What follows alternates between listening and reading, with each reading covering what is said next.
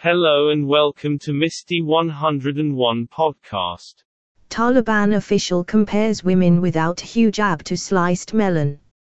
A Taliban member reportedly compared women to sliced melons being sold in a market in misogynist and objectifying remarks to a journalist in a video that has since gone viral on social media.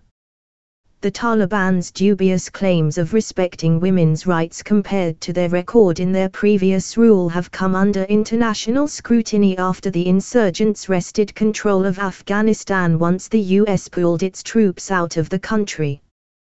The video, shared by a BBC Persian correspondent on Twitter, showed the Taliban member justifying the need for women to wear the hijab. It is not clear when and where the remarks were made, and The Independent could not immediately verify its authenticity. Do you buy a sliced melon or an intact melon? Of course, the intact one. A woman without hijab is like a sliced melon, the unidentified Taliban member is heard saying in a local language. Senior BBC journalist Suzanne Kyanpour was among those criticizing the misogynist remarks online. When you think about the translation of the word he's using while comparing women to sliced or intact melons, Salem cubed UU, it means healthy, so basically the Taliban thinks women without hijab are unhealthy, she said in a tweet. Stop comparing us to fruits and lollipops. We are humans just like you are.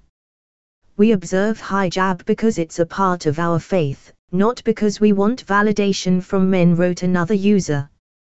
I mean, you don't have to devise your diary of an Afghan family in the UK, we can't apply for jobs, drive or open a bank account, we have nothing. My wife, 3 sons and I arrived in the UK 3 weeks ago. Unlike many of our friends and relatives, we were able to flee Kabul before it fell.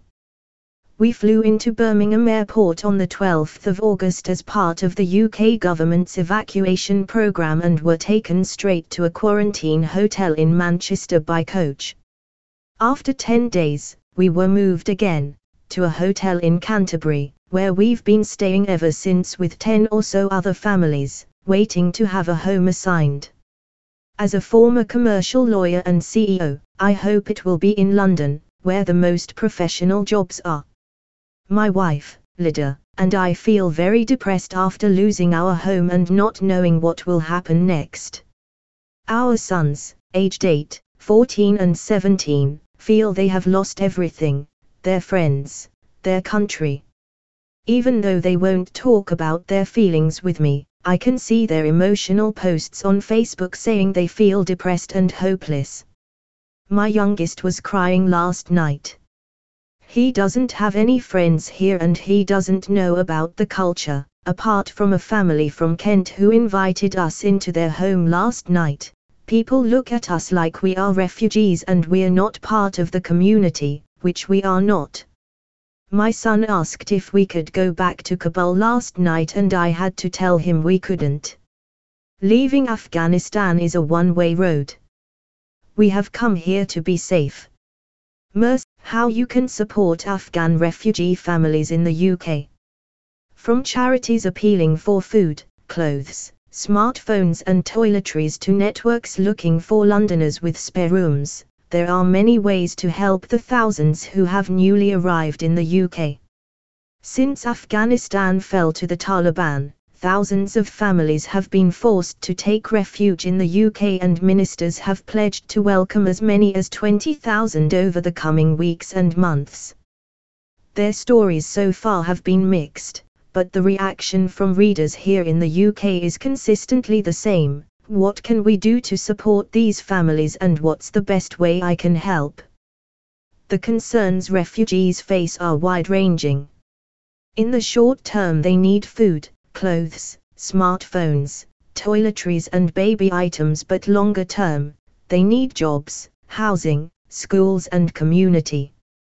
We need social gatherings and cultural programs so we can feel part of the community, said Hashmi, a father of 3 living in a hotel in Canterbury.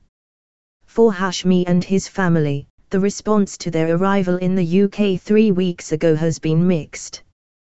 People look at us like we are refugees and we're not part of the community, which we are not," he said from his hotel room last night.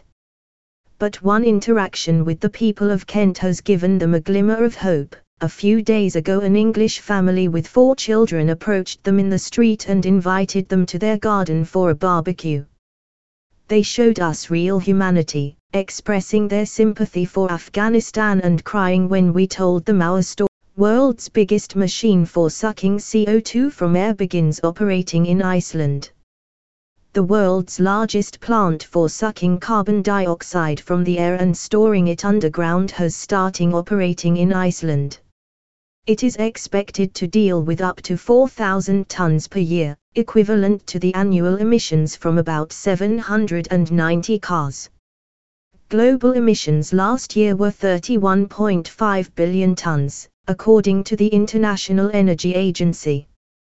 Direct air capture is seen by scientists as vital to efforts to limit global warming. Iceland's Orka plant, a reference to the Icelandic word for energy, is made up of 8 large containers that use filters and fans to extract carbon dioxide. The CO2 is then mixed with water and pumped underground, where it slowly turns into rock. The system is powered renewably by a nearby geothermal plant. Direct air capture is still a new and expensive technology, but it's hoped the price will fall as it becomes more widespread. There are currently 15 plants globally, capturing more than 9,000 tons of carbon dioxide per year, according to the IEA. Occidental, a US oil firm, is developing the largest facility, designed to pool 1 million tons per year from the air near its Texas oil fields. Iceland's plant is a partnership between Swiss startup Climeworks AG and Icelandic company Carbfix. Climeworks also offers a subscription allowing consumers to pay monthly for carbon removal. Study finds growing government use of sensitive data to nudge behavior. A new form of influence government, which uses sensitive personal data to craft campaigns aimed at altering behavior, has been supercharged by the rise of big tech firms, researchers have warned. National and local governments have turned to targeted advertisements on search engines and social media platforms to try to nudge the behavior of the country at large, the academics found.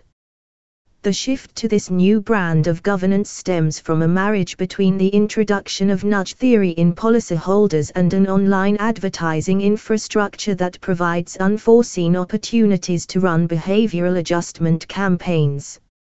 Some of the examples found by the Scottish Centre for Crime and Criminal Justice, SCCCJ, range from a prevent-style scheme to deter young people from becoming online fraudsters to tips on how to light a candle properly.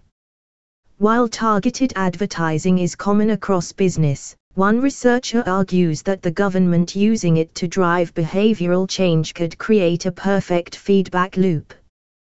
"With the government, you've got access to all this data where you can see pretty much in real time who you need to talk to demographically, and then on the other end you can actually see, well, did this make a difference?" said Ben Collier, of the University of Edinburgh. The government doing this supercharges the ability of it to actually work. The British government's fondness for minor behavioural modification tactics began in the David Cameron era. Since the "Welcome to Spider Season, Why You Should Never Catch and Kill. Excuse me while I scream. Spider season is upon us and for thousands, that means arachnophobia season is also in full swing. Because no matter how remarkable the 8-legged scuttlers may be, for those who live in fear, every new piece of information just adds to the alarm.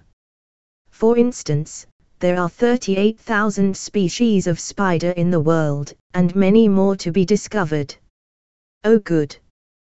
There's also the glad news that spiders are found on every continent except Antarctica, and that in 1 acre of land, there are around 1 million spiders.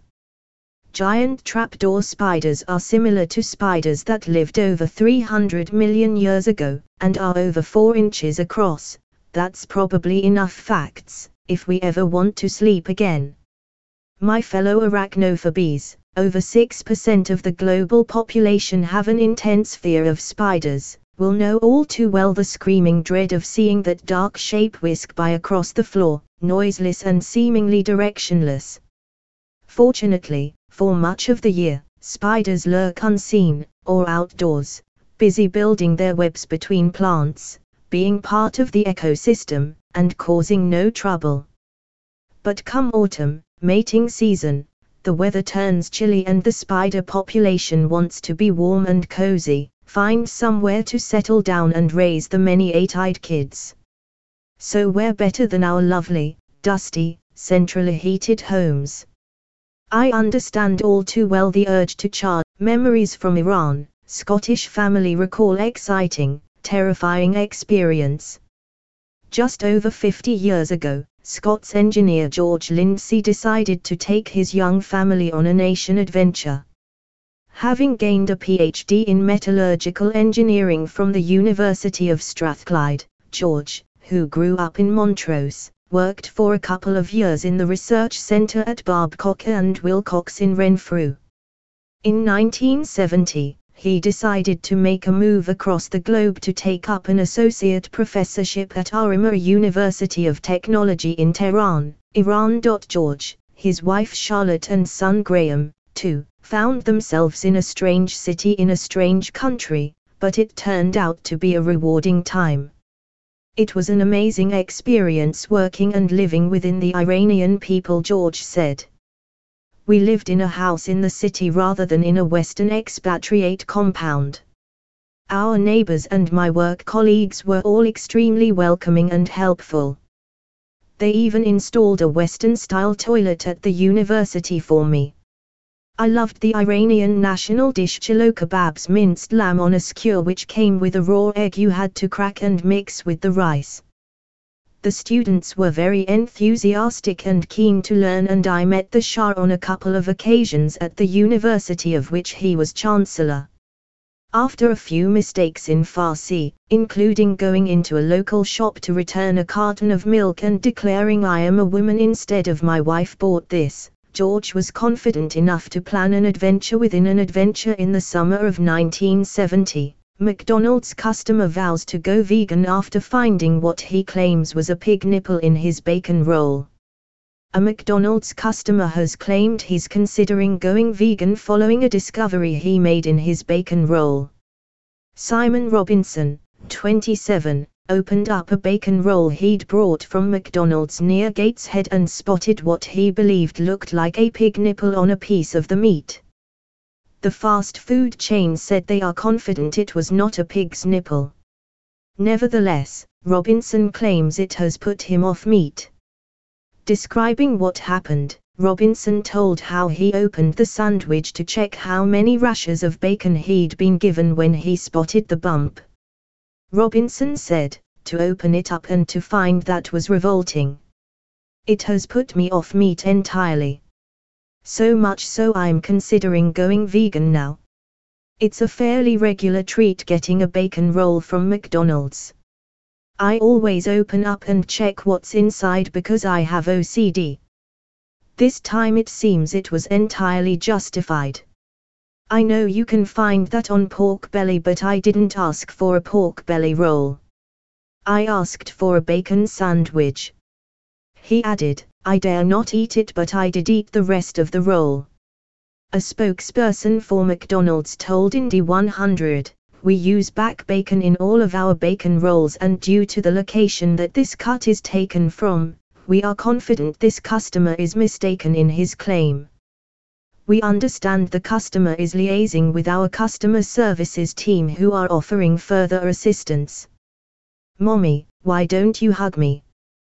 Kids sometimes ask the deepest and most direct questions, the ones we refuse to ask ourselves. This is what my 11-year-old son asked me one day as I was preparing dinner. "Mom, why don't you hug and kiss me like other mothers do?" I kept quiet, acting like I was a surgeon doing complex brain surgery on the onion I was slicing. My son kept at it. Come on, Mom, tell me why. Kiss me now, kiss me. And that's when I froze. I felt very uncomfortable, like as if he had just asked me where do babies come from. My child was begging me, his mother, for physical warmth, and I couldn't give him any. I continued to act busy and told him to not disturb me. But I knew him. He wasn't going to stay quiet. I liken my son to my conscience. He will call me out on anything if I err and tell it like it is. He will bring it out to the light and force me to look at it. It is so annoying that he is just like me. The apple didn't fall far from this old tree. What kind of a mother are you? You can't even give a kiss. You are a bad mother, he said, anger and tears clouding his beautiful brown eyes. I told him to stop it. Then I fled the scene, because he had brought it to the light and I couldn't bear it. I knew exactly what he was talking about. That question had kept me awake many a night. There are things we hide. Fire alarms sound on International Space Station as crew reports smoke and smell of burning. Fire alarms have sounded on the International Space Station, with the crew reporting that they could see smoke and smell burning. The problems began early on Thursday and appears to have been overcome for now, with the team returning to rest.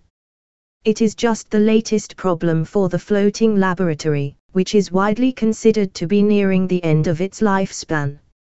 Officials have said that cracks have been found in the body of the space station, and it is suffering an increasing number of issues. Russia's space agency Roscosmos said the incident took place in the Russian-built Zvezda module and occurred as the station's batteries were being recharged. According to Roscosmos, the crew activated air filters and returned back to their night rest once the air quality was back to normal. The crew will proceed with a spacewalk scheduled for Thursday as planned, the agency noted. The space station is currently operated by NASA astronauts Mark Vande Hei, Shane Kimbrough and Megan McArthur, Oleg Novitskiy and Pyotr Dubrov of Russia's Roscosmos, Japan Aerospace Exploration Agency astronaut Akihiko Hoshide and European Space Agency astronaut Thomas Pesquet. Novitskiy and Dubrov are scheduled to carry out a 6-hour-long spacewalk on Thursday to continue integrating the Russian-built Nauka science lab that docked with the space station in July. Shortly after docking, the lab briefly knocked the orbital outpost out of position by accidentally firing its engines. Coffee makes you run faster and other curious caffeine facts. Do you know which country drinks the most coffee? Or what the unexpected health benefits of drinking a cup a day are. Here we reveal surprising facts about one of the world's oldest and most popular drinks, including how much you should consume and how to roast your own beans at home. When you think of coffee, you probably picture fine, ground brown powder, or brown beans if you're fancy and grind your own, but it starts life as a fruit. The coffee plant grows little red berries called coffee cherries. The seeds inside are what get roasted and ground, and are what we call beans. Wondering where your coffee has come from? Most likely Brazil. The South American country is the world's largest producer in the world, churning out 51,060,000 kilograms, 132 lbs. Bags between 2017 and 2018. To put that into perspective, 1 kilogram, 2 lbs, of beans makes around 120 double espressos. The higher up that coffee is grown, the better. A cool, wet climate means the cherries ripen gradually and develop complex flavors. At 5,000 feet, 1,500 m, above sea level, the height of Ethiopian coffee plants, you can expect floral, stone fruit and spicy flavors. At 4,000 feet, 1,200 m, like Brazilian coffee, the beans develop. We are asking for your support. You can make your donations on our website www.misty101.com on podcast page. Hello gorgeous. Welcome to our makeup section where we tell you all about makeup hacks to make all you beauties even more beautiful. How to choose and apply the best makeup primer for you. Face primer is the beginning of any great makeup look. Whether you're rocking a full and easy 4-step cat makeup tutorial for Halloween. There are one of two ways to go about your Halloween makeup look. You can plan it month. Goodbye till next episode with more tips on makeup.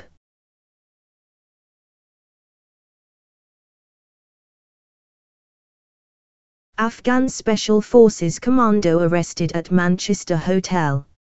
Armed police have reportedly detained an Afghan Special Forces commando. Britons may have to wait longer for free bus pass and free prescriptions. Impacts explored. State pension age has historically stood at 60 for women and 65 for men, but after changes, by November 2018, age parity was reached. This was not the end of alterations, however, and since, the state pension age has risen to 66. The state pension age is gradually increasing for men and women and is planned to increase in future years to 68. This is due to the fact life expectancy in the UK is rising, with Britons expected to spend more of their adult lives in retirement than ever before. The rising state pension age, however, is likely to have an impact on two key entitlements older people expect, and therefore individuals are encouraged to pay attention to the changes to ensure they are not left disappointed or out of the loop about the matter. Firstly, is the idea of the free bus pass. This is an important entitlement for Britons as it eases travel, allowing people to get out and about for free. Whether it is attending doctor's appointments or visiting family and friends, a free bus pass is valued highly by many individuals. However, there are rules surrounding when a person can get this pass which are important to note. They differ in the four nations of the UK due to devolved governments having varying rules when it comes to travel. In Scotland, Wales and Northern Ireland, people will usually be able to get their free bus pass at 60. But in England, it is stipulated free bus passes can only be obtained once a person reaches state pension age. This means these individuals will have to wait until 66 to get theirs. With state pension age rising, however, it may be the case some individuals will have to wait until after 66, if their state pension age is higher. To check, people can procure a state pension forecast from the government's official website, which can tell them when their age is, and how much they can expect to receive from their state pension. However, there may be another change people, namely those resident in England, will have to contend with. This relates to the ability to acquire free NHS prescriptions, which proposals have suggested could undergo a change. NHS prescription charges could be on the horizon as the Department for Health and Social Care, DHSC, is currently consulting on aligning the upper age exemption for prescription charges with the state pension age. This would mean many more people between the ages of 60 and 65 would be required to meet prescription charges. Historically, the initial exemption age for prescriptions was for people aged 65 and over. This was then extended to women aged 60 and over in 1974. In 1995, it was further extended to men aged 60 and over. This was based on the state pension age for women. Most adults in England are required to pay for prescription charges.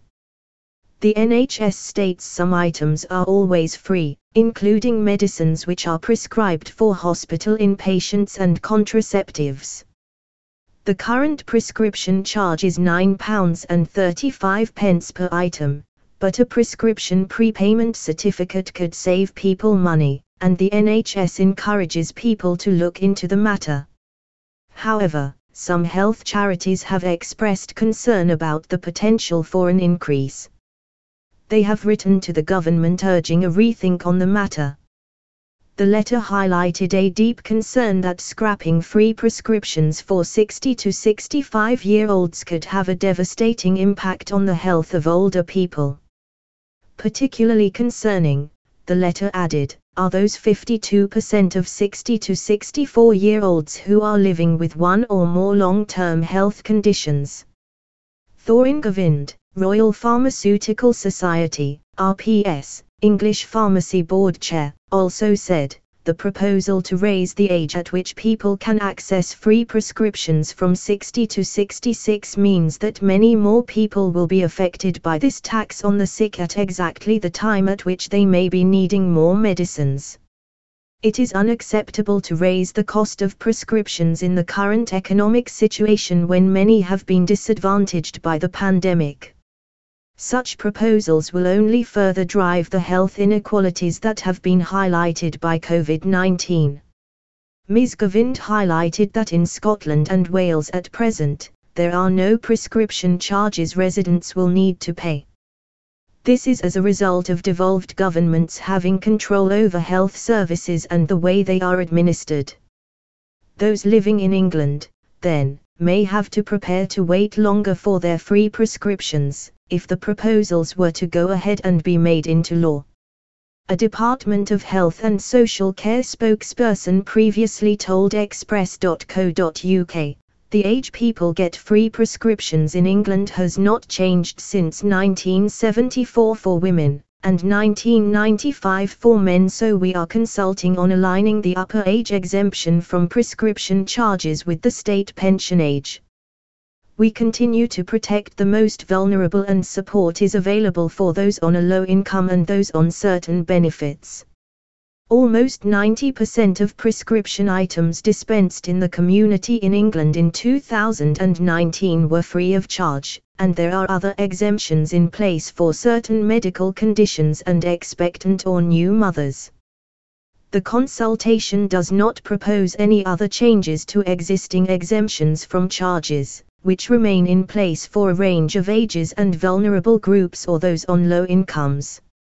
People on a low income who do not qualify for an exemption from prescription charges are urged to seek help with their prescription charges and other health costs under the NHS Low Income Scheme, LIS.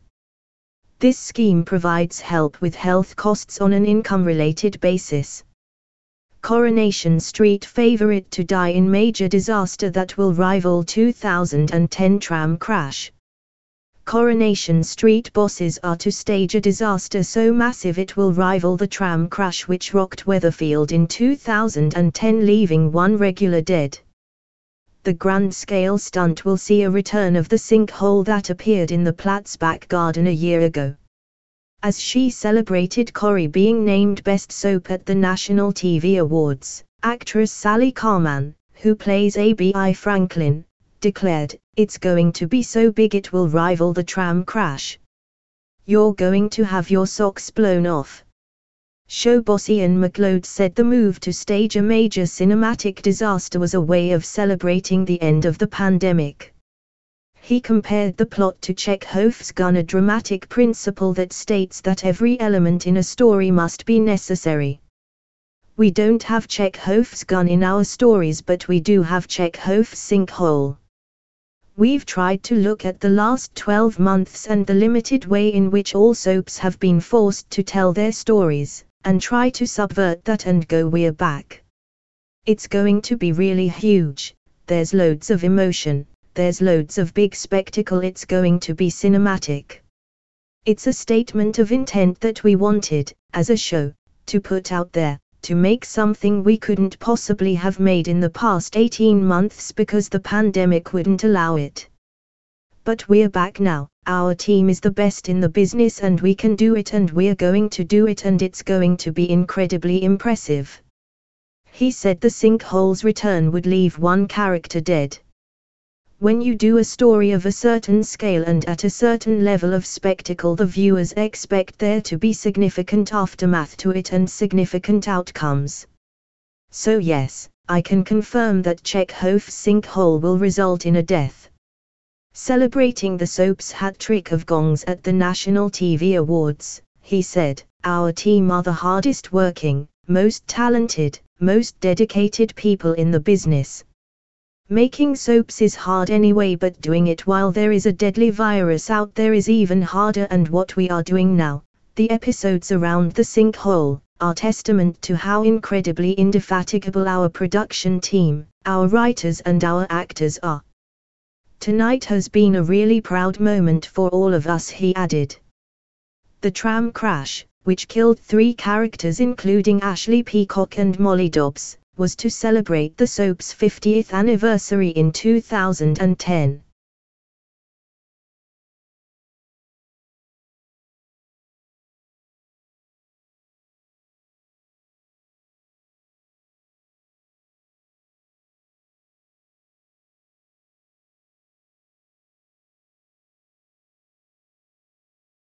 Businessman jailed for life for double execution over £400k debt.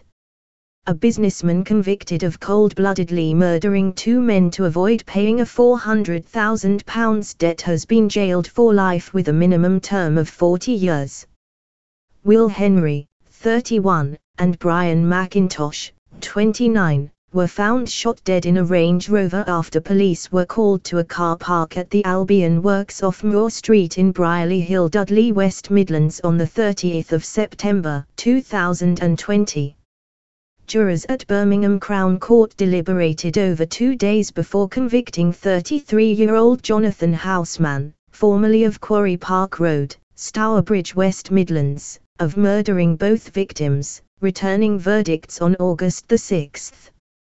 Co-defendant Richard Avery, of no fixed address, was cleared of murder but convicted of perverting the course of justice. The 34-year-old, of previously good character, was jailed for 2.5 years. Passing sentence at Birmingham Crown Court on Friday, Mr. Justice Martin Spencer told Houseman, who had no previous convictions, "It was only you in the back of the car, who shot those 2 men, without warning, cold-bloodedly, in what was effectively an execution. Wherever it was Brian and Will were headed, they never got there. As Brian turned the car and started to move forward, you shot them both in head, the bullets passing through their brains, causing instant death." Houseman initially got out of the vehicle, he said, and then briefly returned to turn off the engine, lights and windscreen wipers, before you made your escape, walking back to your car. He added that Houseman then drove to Avery's car wash near the Maryhill shopping centre and set about trying to cover your tracks with the assistance of Richard Avery, to whom he gave the gun. The judge declined to hand Houseman a rare whole life term, after he lured the men to their deaths, saying, "I considered you carried out these offences as an act of desperation," adding, "You saw no other way out of the financial predicament you had got yourself into." Turning to Avery, Mr. Justice Spencer described his offences as a forlorn attempt to assist Jonathan Houseman in avoiding justice. Mr. McIntosh was shot 4 times in the left side of his face and neck, and Mr. Henry was shot twice.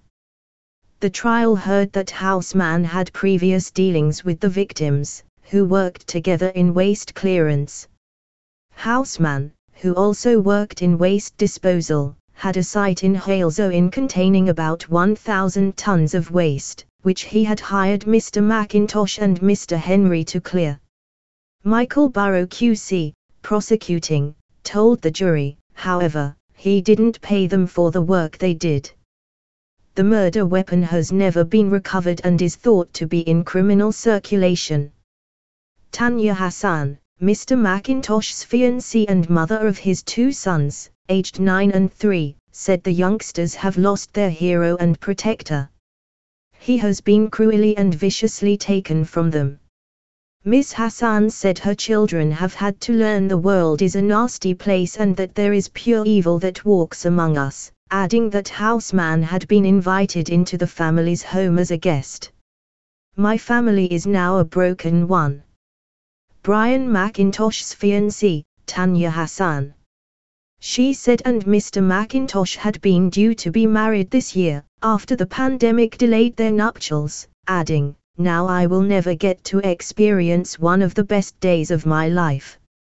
She described Mr. McIntosh as a hard worker, at the heart of his community, mentoring at his local boxing gym as did Mr. Henry and helping pay for the funerals of two locals, whose families could not afford the bills. My family is now a broken one, she said. His mother, Tina McIntosh, said, our son Brian was a gentle giant with a lion's heart of gold. She added, unless you are a parent that has lost a child, you have no idea of the pain we feel. Mr. Henry's partner, Denny Allah, said, on the 30th of September, my life was destroyed, my partner and protector was ripped away from me. Mr. Henry, who was also a stepfather, was killed when she was 4 months pregnant with their first child, a girl. Ms. Allah said, I had to continue the remaining 5 months alone, completely broken whilst mourning my dead partner. I gave birth, attended scans and will raise our daughter alone. She has been robbed of an amazing father, she said, adding, she will never know him. We truly believe our mother's death was caused by the pain and grief she bore over the murder and death of her son. Will Henry's brother, Christopher. Mr. Henry's brother, Christopher, broke down in tears as he said his brother's death had left their mother heartbroken and that, on Christmas Day morning in 2020, she suffered a fatal heart attack, aged 61, while on a family walk. Mr. Henry said, we truly believe our mother's death was caused by the pain and grief she bore over the murder and death of her son. He added, the violent nature of his passing does not fill well with the life he lived, cut down in the prime of his life.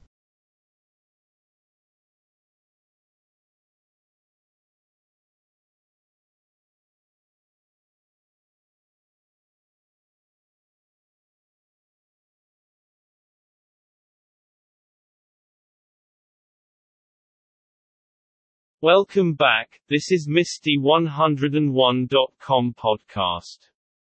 Visit www.misty101.com for great offers, read reviews and blogs, free shipping and great service, subscribe and get notification of new offers and discounts. Stay tuned. We are asking for your support.